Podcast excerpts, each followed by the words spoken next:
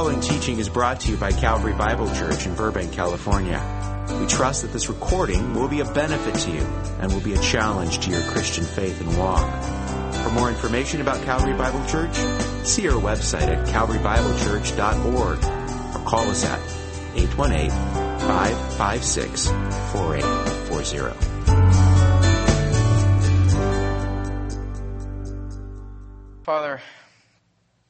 Thank you for the privilege you have given us to be um, salt and light to this world, and even just this week, the sobering decision by our own courts, Lord, to endorse, Father, uh, a lifestyle which is contrary to your design.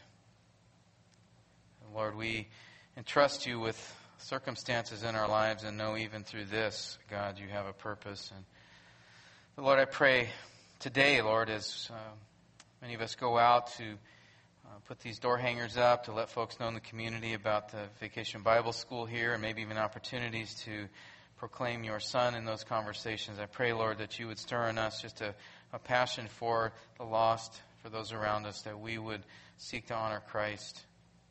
And pray, Lord, now as we look to your word, that Christ would be exalted, that you would give us understanding, and that we would be encouraged, Lord, by the fact that who you are and what you are doing in this world. And we pray in Christ's name. Amen. Well, someone asked me this week, uh, what are you going to do for your farewell message this Sunday? And I thought, my farewell message? I'm not leaving.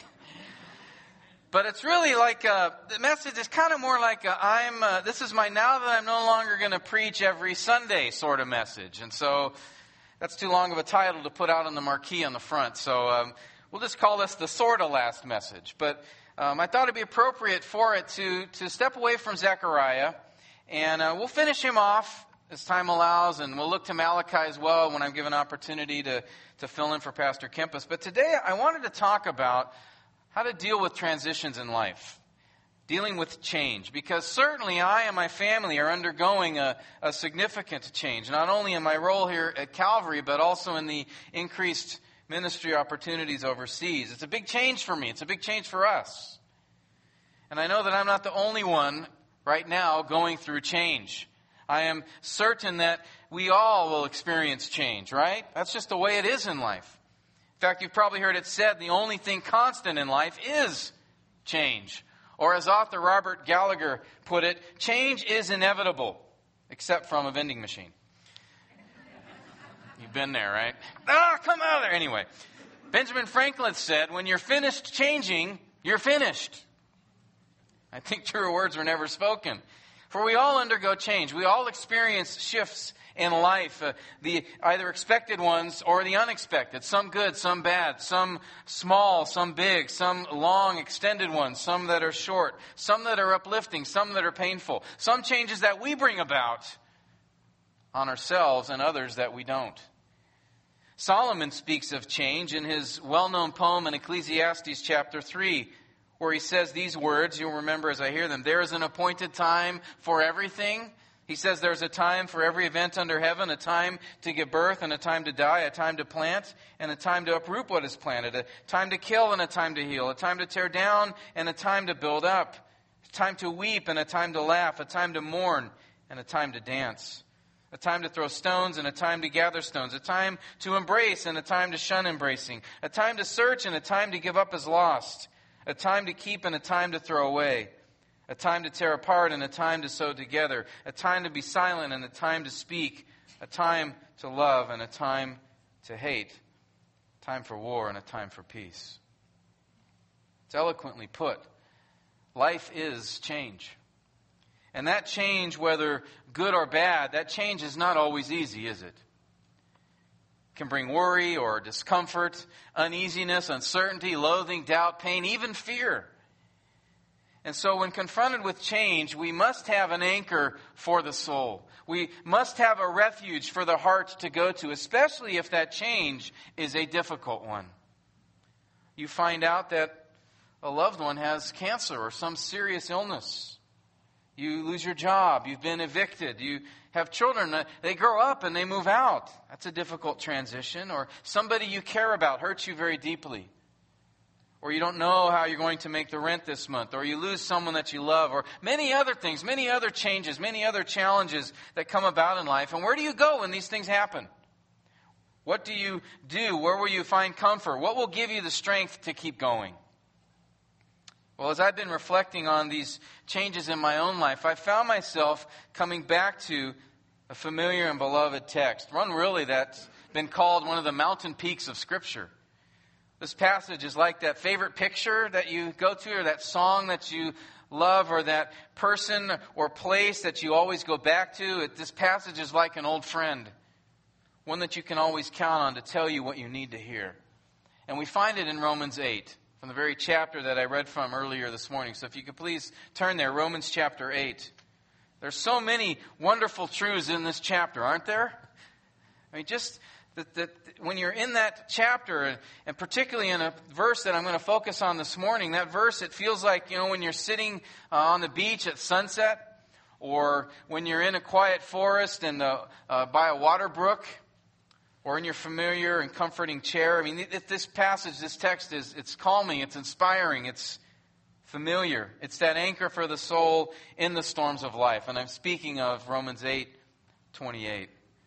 We find this verse in the midst of a section where Paul is talking about change often difficult change, hardships and trials. If you look back in verse 17, he says, If we indeed suffer with him. Or verse 18, I consider the sufferings of this present time. Or verse 20, for the creation was subjected to futility. Verse 22, we know that the whole creation groans and suffers the pains of childbirth. Verse 23, even we ourselves groan within ourselves. Verse 26, the Spirit also helps our weakness. Later in verse 35, he speaks of tribulation, persecution, peril, sword, famine, distress. Verse 36, he says we're being put to death all day long. We're considered as sheep to be slaughtered. So we, we see in this chapter that, that we're part of a creation that's decaying, one that is under constant change, and usually not for the better. We groan, we suffer, we wait. Paul even indicates here we don't even know how we should pray, to pray as we should. But in the midst of all this, notice Paul gives several encouragements. He says in verse 26 that the Spirit intercedes for our prayers. In verse 31, he says that God is for us. In verse 32, that God did not spare his own son for us. In verse 37, that we overwhelmingly conquer through him. In verse 39, that nothing will separate us from the love of Christ. And if that weren't enough, he adds to that list these words in verse 28 we know that God causes all things to work together for good to those who love God, to those who are called according to his purpose. These words indeed are like a, a healing balm to a troubled soul. In fact, John Stott referred to them as a pillow on which to rest our weary heads.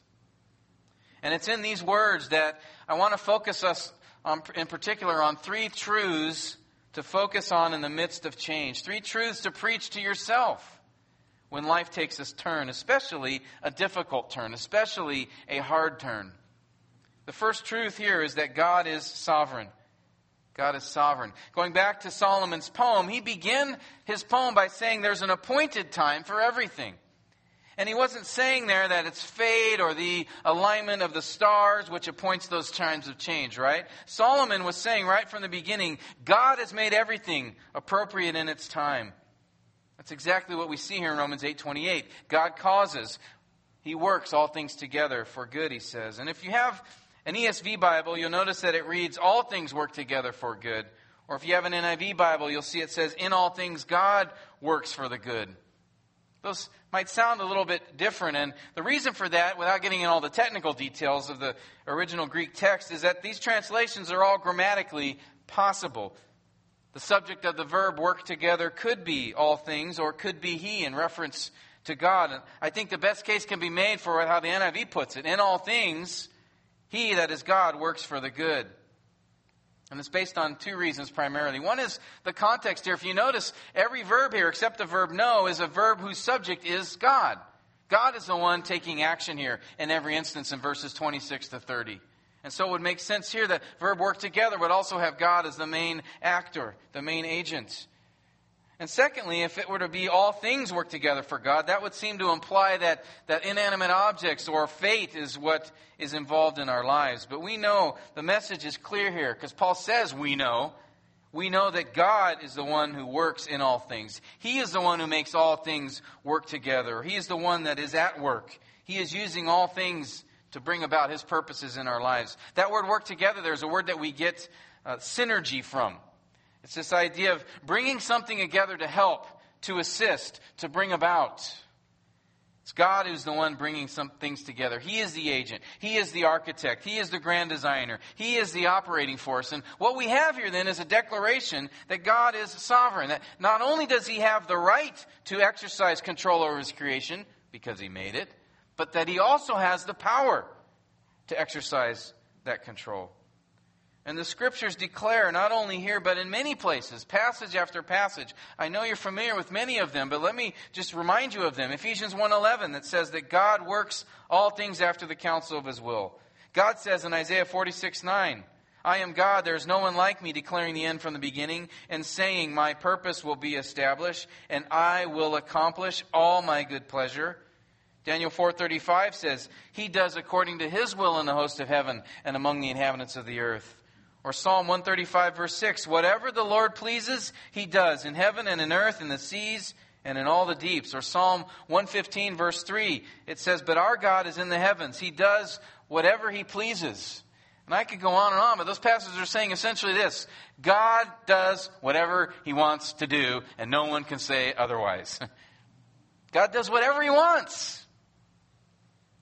I think it was R.C. Sproul who said, there are uh, no rogue molecules in the universe. A.W. Tozer said that even if one stray atom, and think about this, even if one stray atom would belong to someone else, then God would be a limited ruler and hence not sovereign. But beloved, God works all things after the counsel of his will. Proverbs 16:9 says, "The mind of a man plans his ways, but the Lord directs his steps."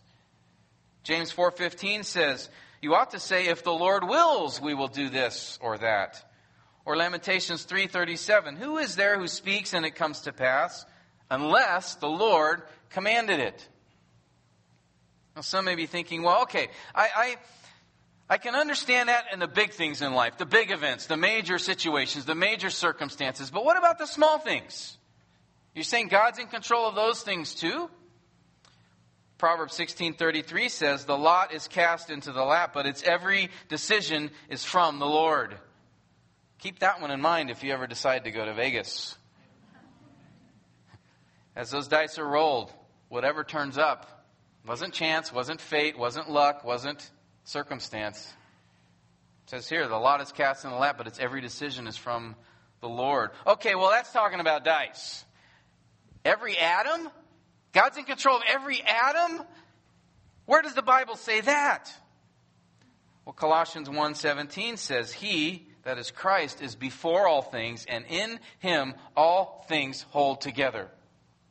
Or in Hebrews 1:3 it says that Christ upholds all things by the word of his power. And in both of those passages, in the context there, all things refers to creation. It is He who keeps every atom in the universe in its place and moves it only when He decides it to move. Ponder that a minute. Staggering to think about. But God's Word is clear that He is sovereign, that there's no action that happens outside of His control. And that means then that He is sovereign not only in the major events in the universe, not only minor events in the universe, but in our very lives. He is sovereign over all that happens to us, including the changes. And it is important that we understand that those changes that He is sovereign over are both the positive ones and the negative ones. Did not Solomon say there is an appointed time to laugh and to weep? A time, an appointed time to mourn and to dance. He said later in Ecclesiastes 7, verse 13, Consider the work of God, for who is able to straighten what he has bent? In the day of prosperity, be happy. But in the day of adversity, consider God has made the one as well as the other. Let me read that part again. In the day of prosperity, be happy, but in the day of adversity, consider God has made the one as well as the other. He gives both prosperity and adversity. That dear woman, Hannah, Samuel's mother, she affirmed this when she said in 1 Samuel 2 6, The Lord kills and makes alive. He brings down to Sheol and raises up. The Lord makes poor and rich. He brings low. He also exalts. She understood this. We've seen it time and again in the prophets. God bringing, orchestrating, sovereignly controlling both the, the difficult and the good, both the positive and the adversities within the prophets. You remember in, chap- in Joel, that plague that came upon the people in Judah. Joel 2:25 says God was the one who sent it. Or Jonah, right? Think about all that happened in his situation that we have in the scriptures in the book of Jonah, right? God caused a great storm. God brought about the great wind. God sent the great fish. God caused the, the that plant to grow and then to wither. And also, God was the one who graciously brought that prophet to Nineveh to proclaim a message they needed to hear so that they would repent. Habakkuk 1:6 says that God was the one who raised up the Babylonians to discipline his people. In Haggai 1:11, God says that he was the one who brought the drought, and it was God who graciously raised up Haggai and Zechariah to encourage the people to build. Probably the most well-known story, you know Joseph's story. He experienced the bad and the good, didn't he?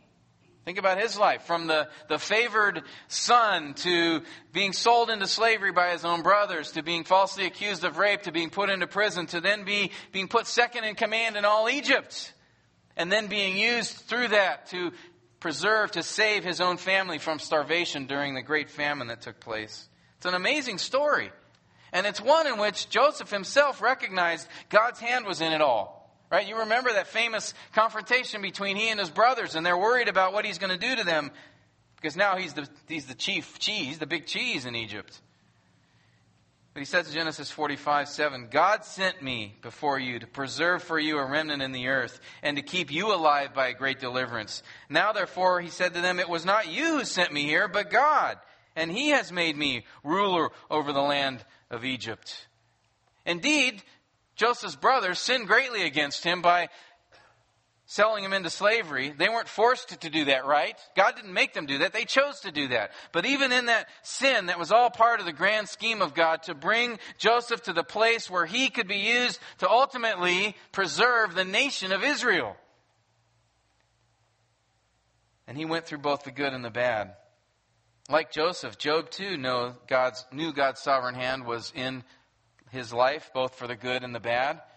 Isn't that what he said after he lost essentially everything? He said, The Lord gave and the Lord has taken away.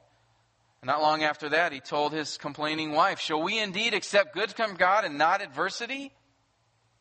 And we could go on, story after story, and passage after passage, all throughout the scriptures, showing God is behind it all the good and the adversity. And maybe at this point you're thinking, okay, Tim, didn't I, I saw the title out front. It said a comforting truth.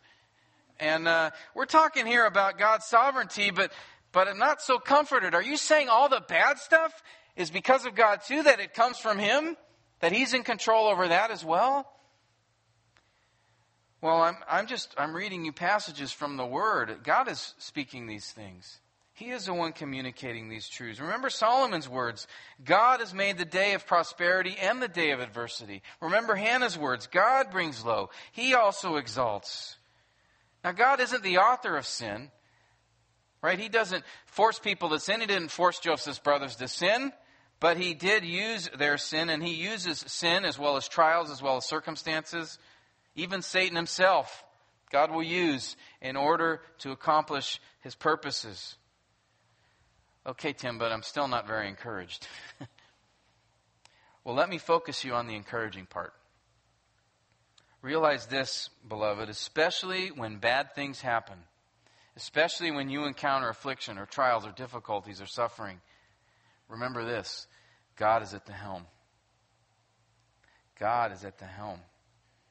He is the one in control. Remember, it's His universe and he's running it. He upholds all things by the word of his power. And there are no human beings, no physical laws of nature, no other powers, no evil forces. There's nothing or no one that can supersede or overpower God to do what they want. Again, there's no one. Remember Lamentations 3:37 that I read earlier. Who is there, he says, who speaks and it comes to pass unless the Lord has commanded it?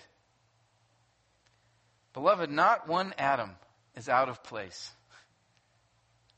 And those of you familiar with physics or science know there's, there's, there's a, quite a few atoms floating around, right?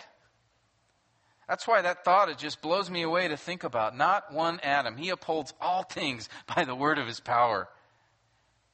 No rogue molecules in his universe. And I don't know about you, but that is extremely comforting to me. Just to think about that. An all wise, all good, all compassionate, just, merciful, infinite, eternal God is the one at the controls. Because consider this what if people could do whatever they wanted without restraint? What if the wind or the clouds or the sun or the earth or the ocean could operate outside of God's control? Or think about this what if Satan and demons could go unchecked? What if Satan could do whatever he wanted? Think about that. Praise God, it is God who is the one who works all things. Amen. That brings us right to the doorstep of the second comforting truth in this verse. Not just that he is sovereign, but that he sovereignly works for our good. Look again at the text. It says, God causes all things to work together for our good. That's telling us that the all powerful God who's at the controls, who controls all things, his mission, his aim, his objective, his purpose, his might, they're all focused on this very thing. They're all focused on working all things in our lives, all things in your life for your good. And it's so important to see here. Paul doesn't say God works all good things. It says that he works all things for good. It is not only that God is sovereign over the good stuff that happens, but also over the bad. He uses the good and the bad. He uses both prosperity and want, joy and sorrow, blessings and trials, successes and failures. He uses achievements and disasters. Because in verse 28, all things means all things. And actually, in the context here, it primarily means all the hard things, all the difficult things, the trials. Notice verse 17 and 18, he talks about suffering. Again, in verse 35, he speaks of persecution and distress and peril, famine. So we have to remind ourselves of this, beloved. We have to remind ourselves that whatever we face, whatever we are suffering, whatever we are going through, whatever hardships we encounter, that suffering isn't in vain. That hardship is not without purpose. That ordeal is not just some random, unfortunate event that has come across your path that you just are resigned, you have to be resigned to accept it. Oh well. Thomas Watson said, A sick bed often teaches more than a sermon. And remember, in that sick bed, God is behind that trial. He has a purpose in that trial, and it is a good purpose. Again, think back to Joseph's life. Can we not see how? Think about this again. What was Joseph doing before all that happened to him? Remember what he was doing? He's out watching a flock of sheep in some remote, obscure location in Canaan. That's where he was. That's what he was doing. And then he ends up second to Pharaoh. And that nation, Egypt, being among the most powerful in all the earth, he's like the second most powerful guy on the entire planet. From a shepherd in Canaan to second in command. Indeed, Joseph would have had a very difficult time preserving his family, saving the nation of Israel. Because, by the way, that famine came, a seven year famine. It wiped out a lot of families. If Jacob's family had been wiped out, there goes Israel. But God takes this, the, this second to the youngest, who's out shepherding a flock, raises him up through all these various circumstances, directs him to the position in Egypt to be able to preserve and save his own family, the nation of Israel, as well as, well as many others. But some may say, well, that's great, but couldn't have God have done it in a nicer way? I mean, that was kind of hard. Getting sold by his own brothers into slavery, then falsely accused and in prison, and, and for years. This, this didn't happen over a few months. It was over, I think, 12, 15 years that it took place. Couldn't have God given Joseph a smoother path? Yeah, he could have. Certainly, he could do whatever he wants. But in the providence of God, he used these trials in Joseph's life not only to put Joseph in the right position at the right time, but also to mold and shape the man to be ready for that position. And to be the man of faith he needed to be in the midst of that in order to do the work God had for him to do. God had purpose in everything that happened in Joseph's life. I think of Psalm 119, verse 71, where the psalmist says, It is good for me that I was afflicted, that I may learn your statutes.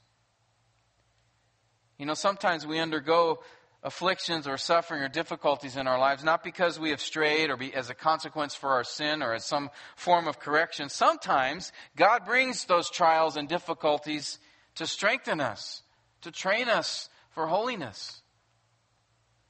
Hebrews 5 8 is another one of those remarkable passages where it says about Jesus that although he was a son, he learned obedience through the things which he suffered. That is quite profound. It tells us that Jesus suffered, but not as correction. He never sinned, right? But still, the Father brought him through times of great suffering in order to, to teach him, to train him in obedience. Not that he was tempted to disobey, but the, so he would learn obedience to prepare him for the ultimate act of obedience in going to the cross and suffering for the sins of humanity. The Father was preparing the Son for that. Wait a minute. Isn't Jesus God? Yes, he is. But he chose to set aside his prerogatives as God, not his essence, not his deity. He is always God, always has been, always will be. But when he became man, he chose to live as a man. Philippians 2 talks about that. In fact, Luke 2.52 says Jesus kept increasing in wisdom and in stature. And so he came to earth as a man and chose to set aside his prerogatives as God to learn. And he had to learn some of these things even experientially. He had to learn experientially as a man how to obey even when in his heart. Hebrews 5.8 says he learned through affliction. Hebrews 2.10 says that God matured Jesus through suffering to prepare him for the massive challenge that faced him in the garden. Father, if it's your will, let this cup pass. God said no, and he said, okay, whatever your will is, I will follow. And there are times when God will be training you, when he will be preparing you for a challenge. He may use suffering to do that. In fact, he often does. And that training is not easy. But know that he's using it for a purpose to mature you. James 1 2, that's why he says, Consider it all joy, my brothers, when you encounter various trials, knowing that the testing of your faith produces endurance, and let endurance have its perfect result, that you may be perfect and complete, lacking in nothing. We'd think James was a nut if we didn't understand what was behind that passage. Consider it all joy when you encounter various trials because you know God is using those trials and working those trials in your life. And that training may come not only through circumstances, those trials may come not only through events that take place, but also through others' sin against you. We see that in Joseph's life, right? What was it that started that ball rolling? The sins of his brothers against him, and then the sins of Potiphar's wife falsely accusing him. Many times, the source of a trial or a change in your life will be because of what someone has done against you. And you have to remember that not only did God permit that to happen, but He will use it for your good. And actually, beloved, that helps a lot to remember when it comes to needing to forgive. Consider what Acts 4:27 says regarding what happened to Jesus. Peter said there, "For truly in this city, he's speaking of Jerusalem, there were gathered together against your holy servant Jesus, whom you anointed, both Herod and Pontius Pilate, along with the Gentiles and the peoples of Israel, to do whatever your hand and your purpose predestined to occur." It's an important passage. He's saying here that Peter says that that all were gathered against Jesus Herod, King Herod, and, and Pilate, the Gentiles, the Roman soldiers, the religious leaders in Israel, those that they had stirred up against Jesus. They're all were gathered together, and he says they're what? To do whatever your hand, God, and your purpose predestined to occur. God used their sin to bring about a pretty important event. Would you not say that the result and how God used their sin in the life of Christ led to the outcome being for our good? Could you not say that? What about Christ? What about for his good? Well, think about this. Because of what all he went through and going to the cross, being unjustly tortured and butchered and murdered and bearing the sins of humanity, think about Christ's good in that what the world saw of God through that very act. For what act could have shown the love, the immense and infinite love and mercy and compassion of God, except when He sent His Son on a cross? And now He's, Philippians 2, He's highly exalted. God used those trials in the life of Jesus to exalt the Son of God to His right hand and to show us in a way that could not be shown as so amazing as any other, but to show us the love and grace and goodness of God. Imagine the angels, what they were thinking when they saw that. Wow, God is a God of love. And so God will use others' sin in our lives. He will also use our own sin in our lives for our good. That doesn't justify or excuse sin at all. But it is a comfort to know, even in our failures, even in our rebellion, God can use that to bring about good for us. I think of uh, Jonah. Right? We looked at his story and how he had run away from God, right? And he ended up on the ship trying to trying to run off from God and not do what God had called him to do. And so he's on this ship and what happens? God brings the, the storm, right? Sailors, they get freaked out. They find out it's because of Jonah. They throw Jonah off of the ship. And what happened after that? You remember when he got tossed off overboard? It got calm, right? And then what happened after that? Before the big fish thing. The sailors, what did they do? It says they came to know and fear God. They offered him sacrifice. Do you realize in, in Jonah's sin, as he was trying to run from his responsibility to call pagans to repentance so that they might be saved, God still used him in his sin to save pagans. Amazing. and God continued to work in Jonah as we see through the rest of the story and his own sin and using his own sin in his life to show him how to trust God and to show him what true compassion looks like. And beloved, God is able to use our sin for our good. And he does so often through the consequences that that sin brings. I think of Hebrews 12:10 which speaks of God's correction of his children and says therefore they speaking of earthly fathers they disciplined us for a short time as seemed best to them but God disciplines us for our good so that we may share his holiness. All discipline for the moment seems not to be joyful but sorrowful yet to those who have been trained by it afterwards it yields the peaceful fruit of righteousness. And that is so encouraging to know that, that God, even in His correction for our sin, He is using it to bring about holiness in our lives, so that we may share His holiness, so that we may yield the peaceful fruits of righteousness. And those, beloved, are a good thing, are they not?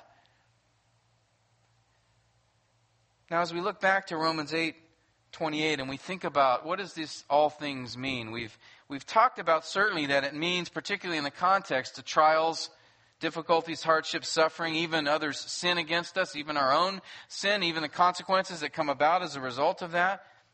But all things also includes blessings and prosperity. God at times will bring those in our lives for our good. And, and I'm sure we'd all prefer that He'd use that way more often, right?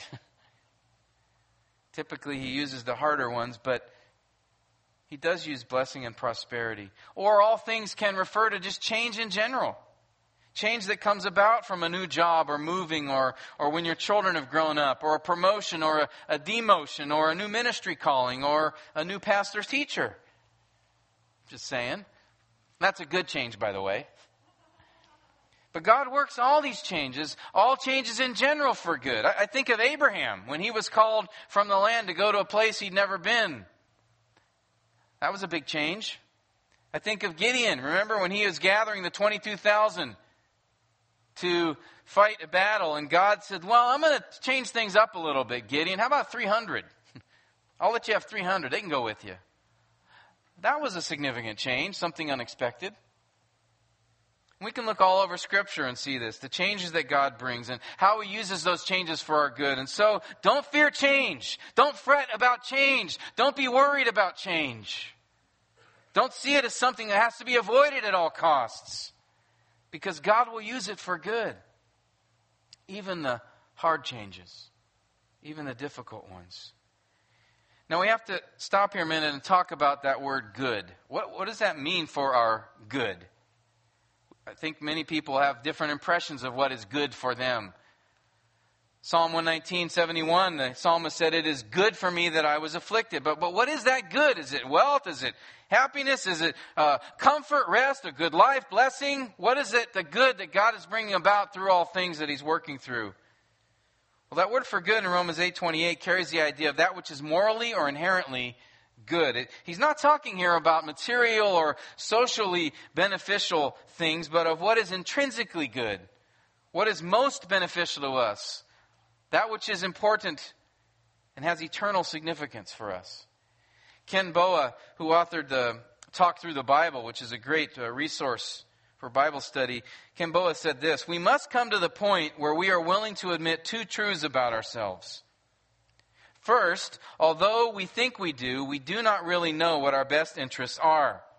And second, even if we did, we could not achieve them on our own. Only an omniscient, loving, and sovereign God knows, knows and wants what is truly best for us and is capable of bringing it about. I think that's a good point.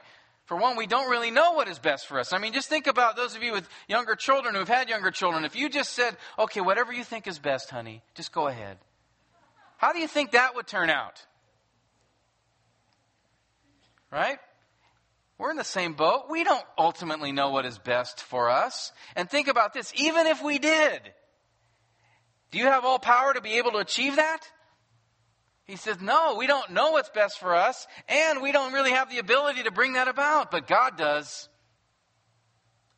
And that's the point. We find in verse 29 of Romans 8 the ultimate good, what is truly best for us. When he says there, Paul says, For those whom he foreknew, he also predestined to become conformed to the image of his Son, so that he would be the firstborn among many brethren. There it is right there. That's it. That's the good. To be conformed to the image of his Son. He's saying here, know that everything that God brings in all things, He is working to make you, if you're His child, to reflect better, more clearly, more precisely, more effectively, more powerfully the image of Jesus Christ. And notice it doesn't end there. It doesn't stop there. Look at the last phrase in verse 29. To be conformed to the image of his son, so that for the purpose of, to have the desired result be that he, that is Jesus, be the firstborn among many brethren. Do you know what he's saying here? Do you understand what he's getting at? God's bringing everything in your life the good, the bad, the prosperity, the adversity, the trials, the difficulties, the challenge, even, even Satan, even other sin, all these things he's bringing about, allowing, taking place. He's in control of all of them in order to do this, in order to make you more like Jesus so that Jesus would be seen as the firstborn. The word there is prototokos, the preeminent one, the exalted one. And this is a key point. This is where all this is going. God wants your good, brothers and sisters, and that good is to ultimately glorify Christ as you're conformed to his image so that the world would see how great he is. And as hard as change can be, as hard as trials can be, as hard as suffering can be, remember they are being used for the most noble of purposes in your life, in our lives. Because he is using them not only to bring salvation, not only to, to train us in obedience and holiness, He's using them ultimately to lift up Jesus as we reflect His image. And so again, let me encourage you, and remind you, your suffering is not without purpose. That reminds you that the changes in your life are not without meaning. Your trials are not pointless. God will use them. He will use all things to exalt the wonderful name of Jesus. And here's the amazing part through you. There's an important footnote here to consider in verse 28. To whom is the promise addressed? Notice it says that God works all things for good for everyone. Is this a blanket promise to all people? What does he say here? God works all things for good to those who love God. Literally, the ones loving God. This is a promise only for believers. That phrase, those who love God, it's not talking about the person who all of a sudden one day has these sentimental feelings for God. And so God says, I'm going to use the circumstances in that person's day in order to bring about their good. Something good for them today because they like me today. That's, that's not what he's talking about at all here. That phrase, to those who love God, the ones loving God, it speaks of a, a people who are characterized by a special, ongoing, permanent relationship with Him. It's reinforced by the last phrase in verse 28, where it says, To those who are called according to His purpose. That's a parallel statement there. To the ones who love God, to those who are called according to His purpose. That's the effectual call. That is the choosing of the elect by God for salvation. Those whom God has saved are characterized by this relationship whereby there is an ongoing love for God. My question to you is can you say that about yourself? Can you say that you are one who is loving God? Can you say you have a loyalty, an affection, a, a commitment to Jesus Christ?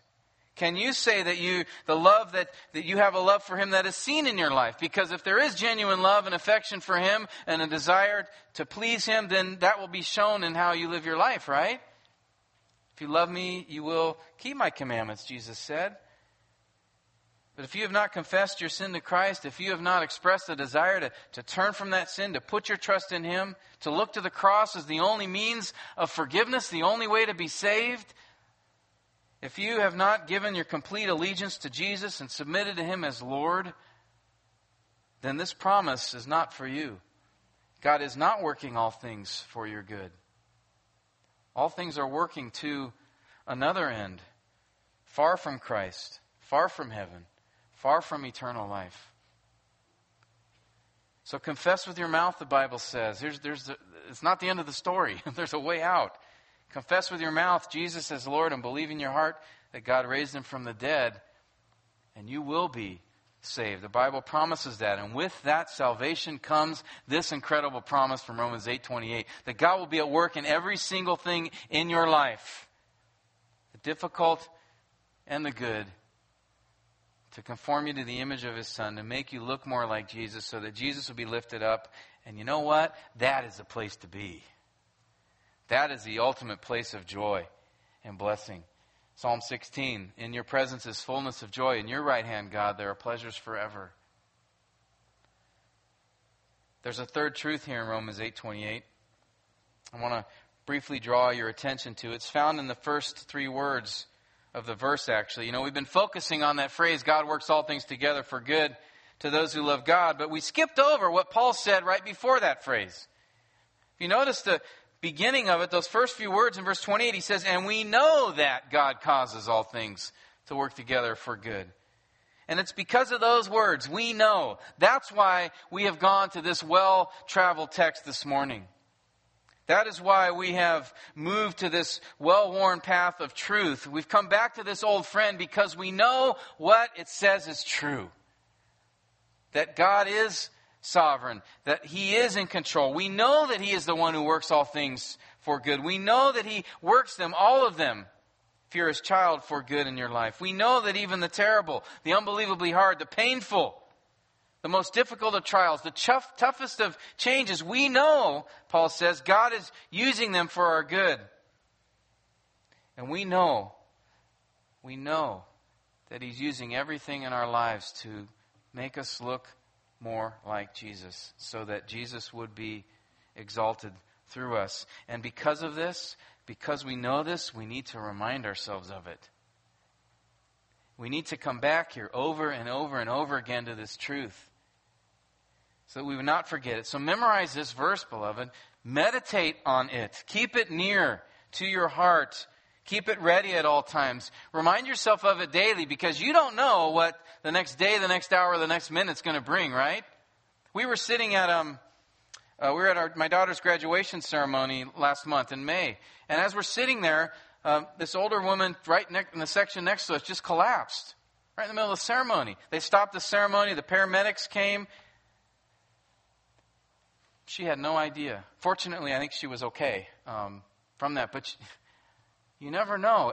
The very next second, we need this text at the ready to remind us, even in that circumstance, whatever God takes place, God is at work in order to bring about our good. Because, beloved, that truth is what will keep you trusting in Him. That truth is what will strengthen you to press on. That truth is what will give you joy, as James says, even in the midst of trials. And that truth will draw you nearer to Christ, because that's where God is taking you. John Ryland wrote this Plagues and death around me fly till he bids, I cannot die. Not a single shaft can hit till the love of God sees fit. Let's pray. Oh Lord, uh, thank you for thank you for giving us this word, and I, I know for many of us, Lord, these these words, this verse is, is a familiar one, but, but Lord, it is one that we must go to constantly. We thank you for giving it to us so that we have a place to go for refuge and for strength and encouragement. Lord, to see your grace at work, that you are working all things, everything that happens for our good, so that we would become more like Jesus. And through that, Lord, enjoy that special relationship with Him and show the world who He is. Lord, I, I know that there are many things that